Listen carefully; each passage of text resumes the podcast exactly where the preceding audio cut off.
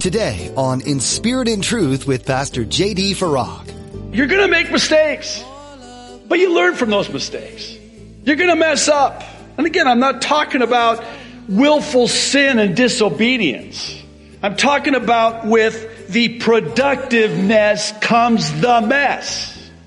I'm really convinced, and I, I see it in my life and in my ministry, that absent the mess, there's no hope of productiveness. And that rhymes, doesn't it?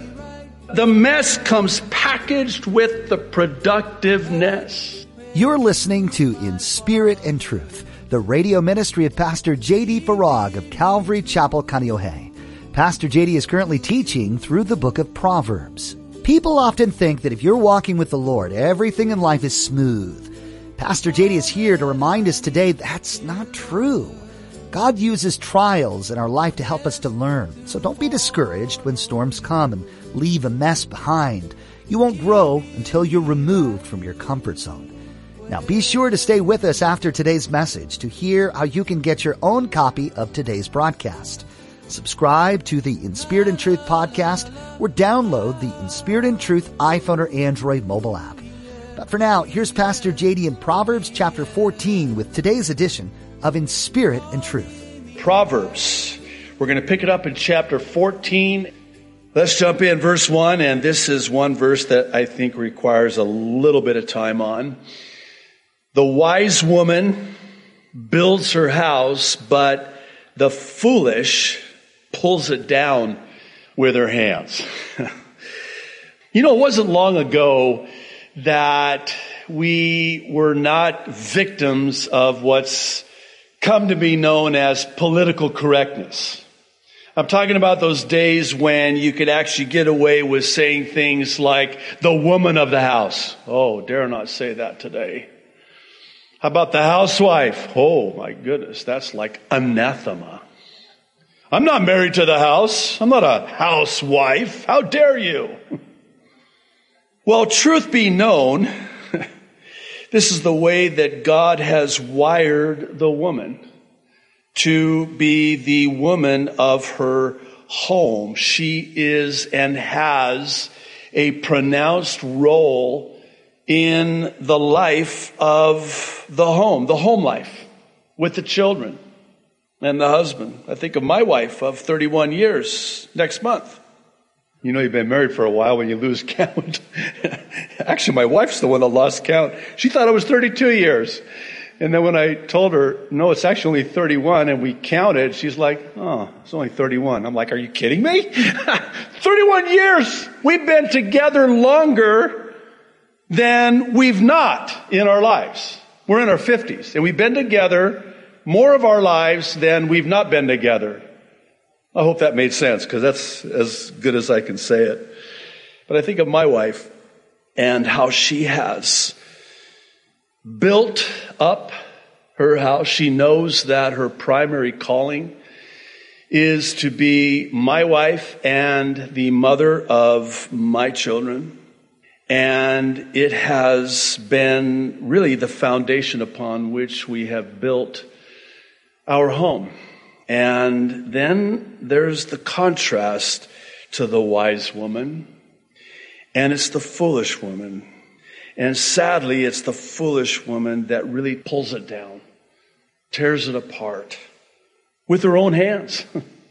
In other words, the implication is, is that the wife, the woman, has the potential, the propensity to either build up or tear down. It's a tremendous privilege. But with that privilege comes also a tremendous responsibility. Verse 2 He who walks in his uprightness fears the Lord, but he who is perverse in his ways despises him. This is again another reference to what the fear of the Lord is. The one who fears the Lord hates evil. To fear the Lord is the beginning of wisdom. To fear the Lord is to walk uprightly. To fear the Lord is to hate the things that God hates. To fear the Lord is to love the things that God loves. Now there is the opposite side of this, and it's the one who does not fear the Lord. There's no fear of the Lord in their eyes.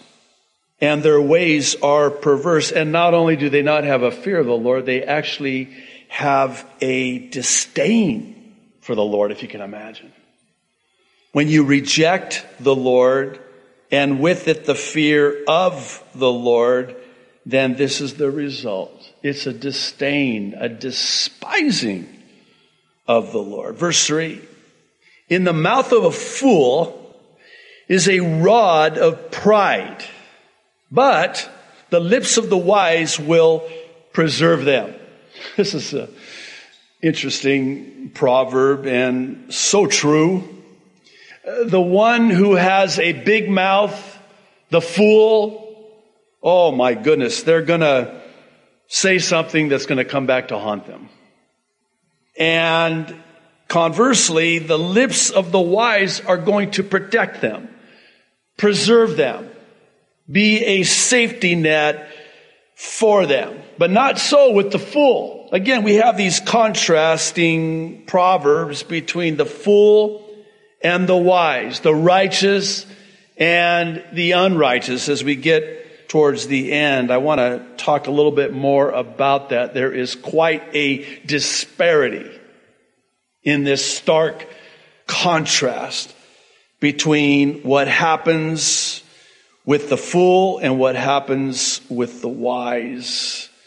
Verse 4, and I want to spend some time on this one. This is a very interesting proverb. It's one that, to me, over the years, I've really had a better understanding of.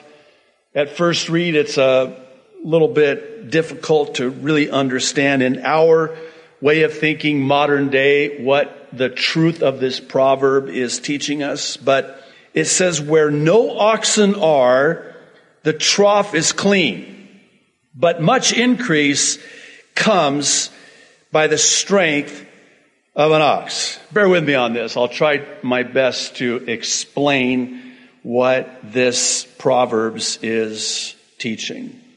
So you have this clean, tidy, let's even say sanitary stall. There are no oxen there. And certainly there is no mess there. It is spick and span clean. But there's a problem. Because if you got a clean trough, an empty trough, then that means you have no increase, no profit. See, in that culture, in that day, the ox would work and the produce, the increase from the work of that ox would be great and fruitful and productive. But there's a problem too. Because what comes packaged with that productive, fruitful work of the ox is a very messy stall.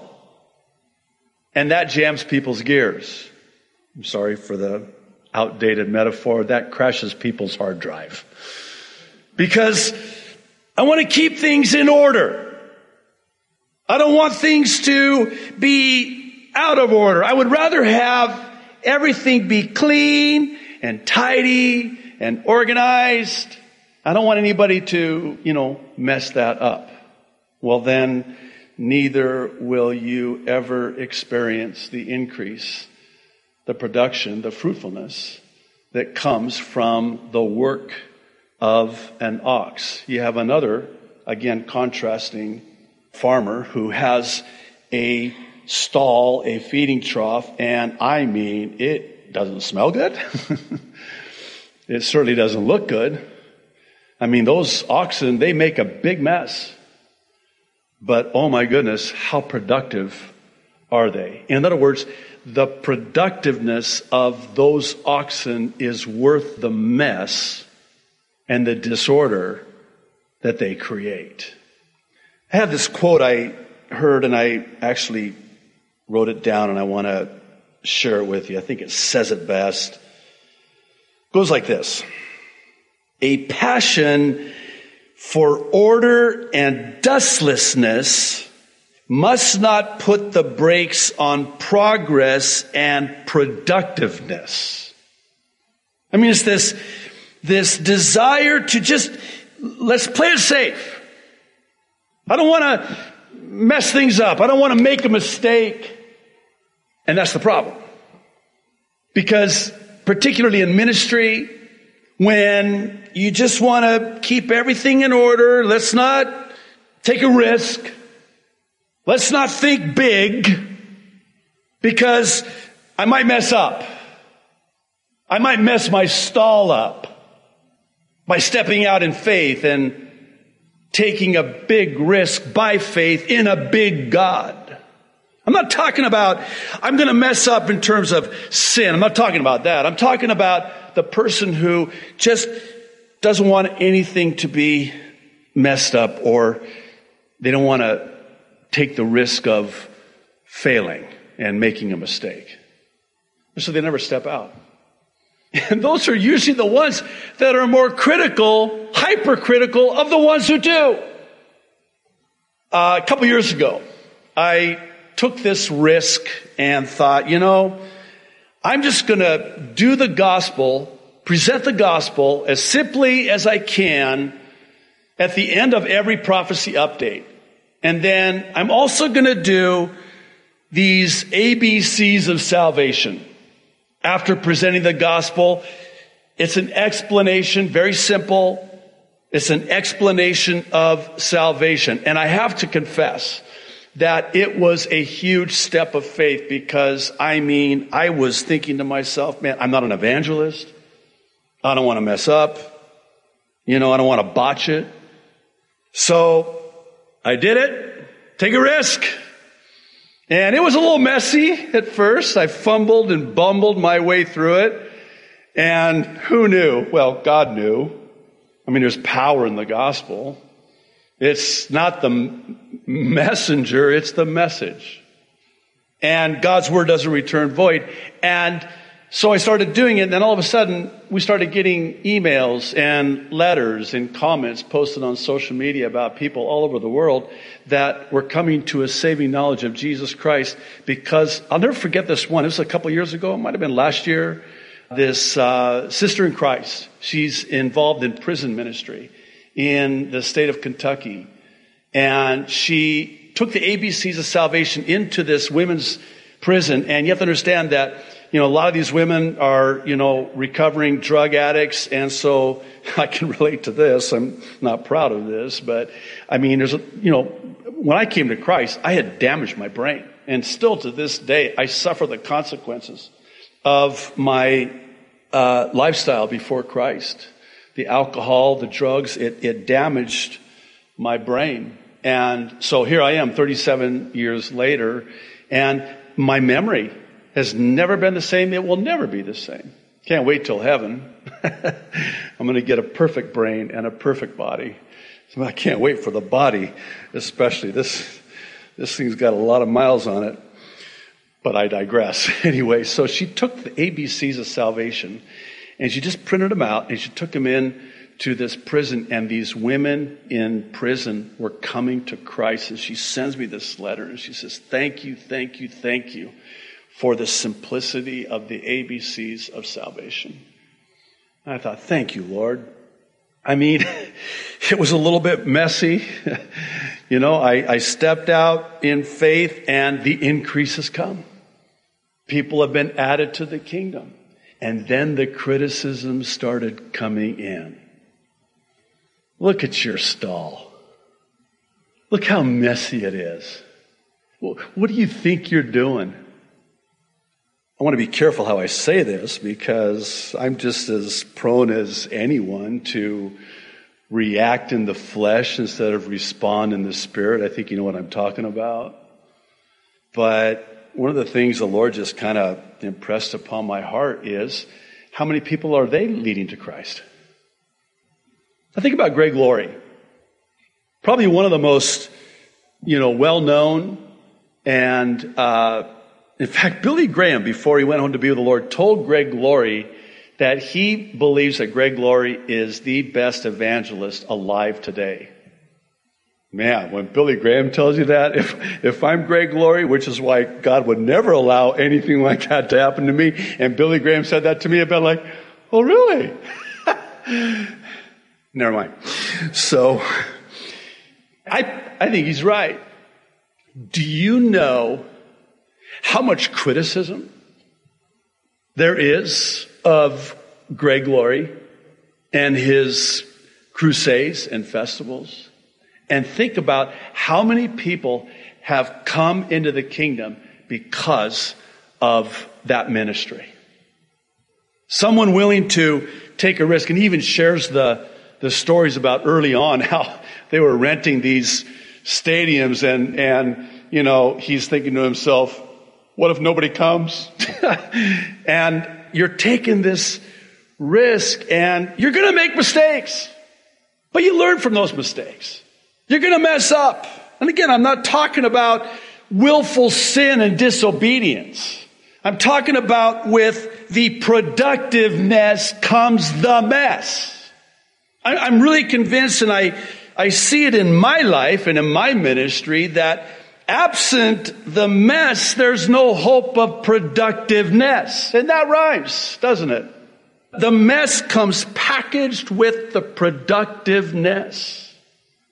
And that's what I think this proverb is teaching. You want to play it safe, keep it all in order.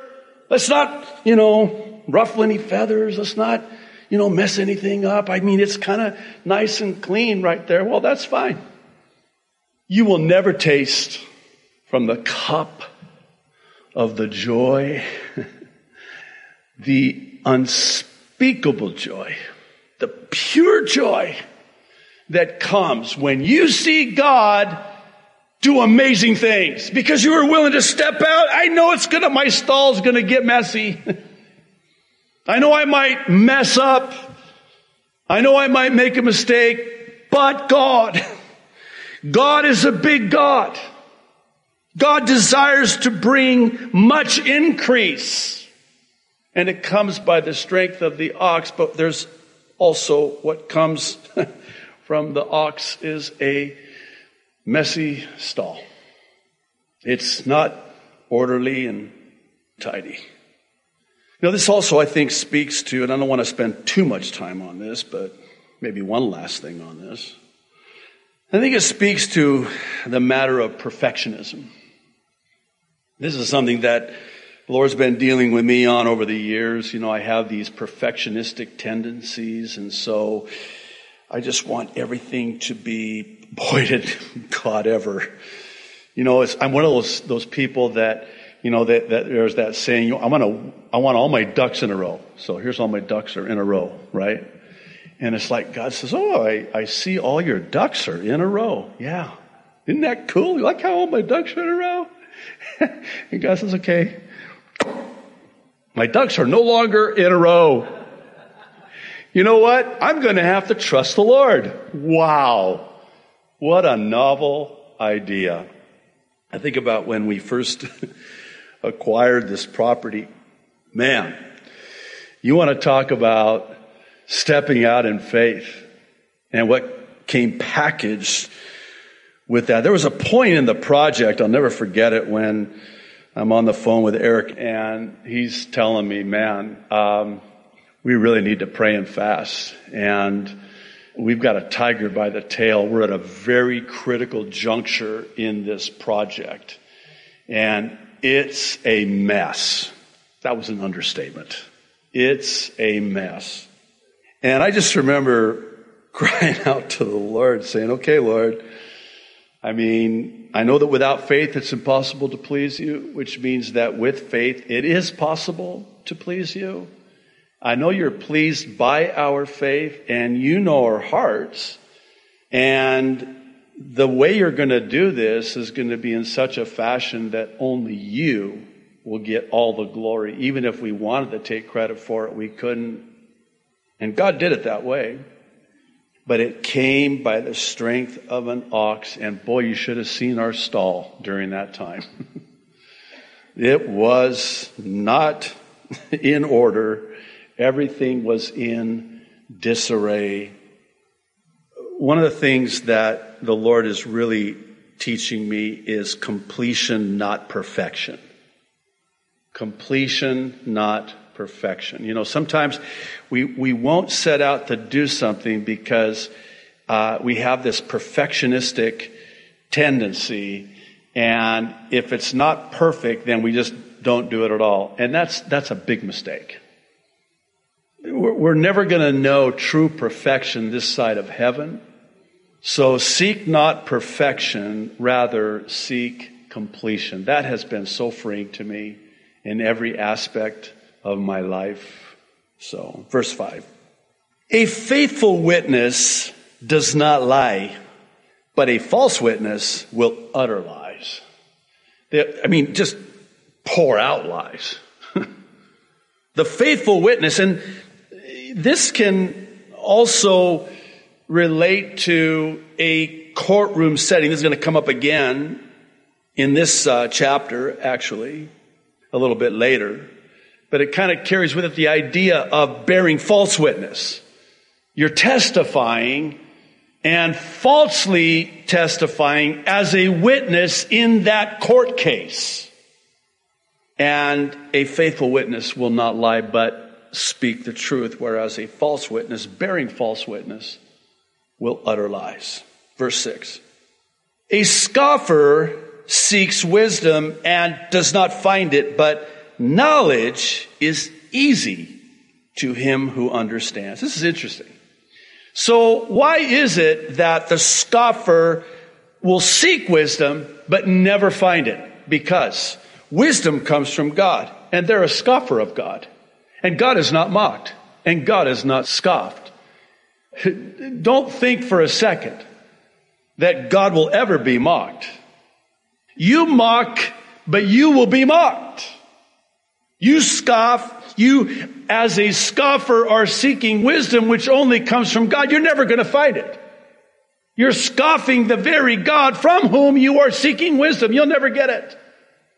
And then conversely, the, the righteous, it comes easy for one who understands. I think about what James said that the wisdom that comes from above is first pure, then peaceable, then gentle, then easy to be entreated. That's the wisdom that comes from above. Full of mercy and good fruits without hypocrisy, bearing fruit unto righteousness. And again, James, the New Testament book, it's been likened unto the book of Proverbs in the New Testament. What the book of Proverbs is to the Old Testament, the book of James is to the New Testament. And you have this contrast in the book of James, the wisdom that comes from below and the wisdom that comes from above. We're so glad you joined us for this edition of In Spirit and Truth. Our time with you is coming to an end today, but that doesn't mean you have to stop learning from God's Word. We encourage you to read the Bible yourself. You can start in Proverbs, where Pastor JD left off, or turn to another book. Each one holds information, encouragement, and instruction that will be beneficial to you. Are you part of a community of believers? If you haven't yet found a church that you can call home, we'd like to encourage you to make that a top priority. A church family can be a source of support and comfort, and most importantly, a group of faithful prayer warriors. This is also a place you can serve and encourage others too, and where you can be challenged to dive deeper into your relationship with Christ. If you're in the Kaneohe area, you have a standing invitation to be part of our family of believers. Come join Calvary Chapel Kaneohe on Sundays and Thursdays for a time of worship, fellowship, and in-depth Bible study with Pastor JD. You can find out more and get directions at our website, inspiritandtruthradio.com. While you're there, be sure to check out Pastor JD's additional teachings as well as his Mid-East prophecy updates. We also have some helpful resources too. You'll find Pastor JD's ABCs of Salvation there, a great way to share the simplicity of the gospel message with friends and family. That's all available at our website. Again, that's in spiritandtruthradio.com. Thanks for tuning in today. Join us next time for more from Proverbs, right here on In Spirit and Truth.